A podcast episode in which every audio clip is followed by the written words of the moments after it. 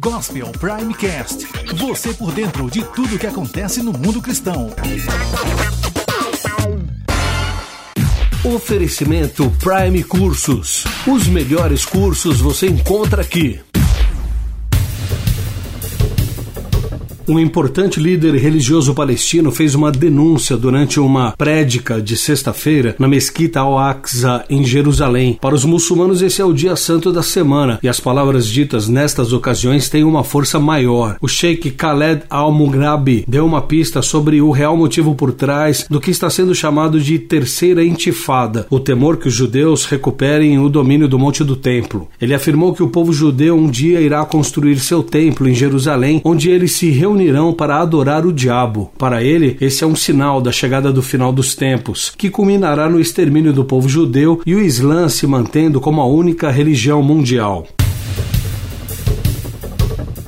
Um pastor da cidade de Detroit, nos Estados Unidos, atirou e matou um homem que entrou em sua igreja durante o culto no domingo. Segundo a polícia, Dent Smith, de 25 anos, adentrou o templo armado com um martelo e um tijolo. Ele proferiu ameaças contra o pastor e avançou sobre ele. O pastor Keon Ellison, da City of God Church, formada predominantemente por negros, sacou sua pistola Glock e disparou cinco vezes. Smith foi socorrido e levado para um hospital próximo, mas não resistiu e morreu. A crise financeira no Brasil tem prejudicado indústrias, comércio, prestadores de serviço e até mesmo igrejas. O crescimento do desemprego tem afetado a arrecadação das igrejas, pois o número de ofertas e dízimos tem diminuído, enquanto os gastos com ações sociais estão aumentando, já que muitas famílias começam a passar por necessidades por falta de dinheiro.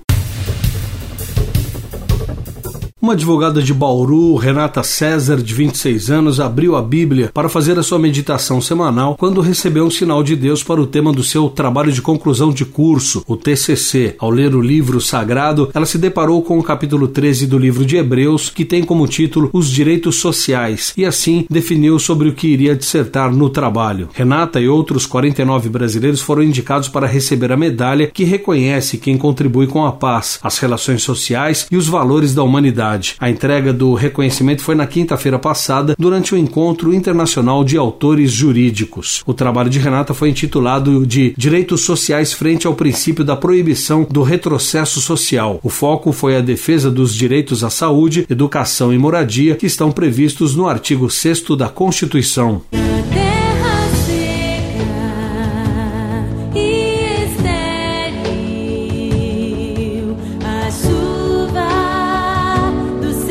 Alguns pregadores e cantores brasileiros há muito venceram barreiras e desenvolveram um ministério internacional. Ana Paula Valadão é uma delas. Além de ter lançado um CD em inglês, viaja para vários lugares do mundo. A pastora e cantora já morou nos Estados Unidos, tendo estudado no Centro de Formação Teológica Christ for the Nations International. Ela esteve visitando o local esta semana e participou de um culto. A certa altura, fez um ato profético derramando azeite sobre uma bandeira americana. É uma forma de profetizar a restauração, nas palavras dela, de uma nação que foi responsável pela evangelização de grande parte dos países do mundo. Contudo, os Estados Unidos têm se afastado de suas raízes cristãs nas últimas décadas. Vários pregadores americanos têm dito isso repetidas vezes.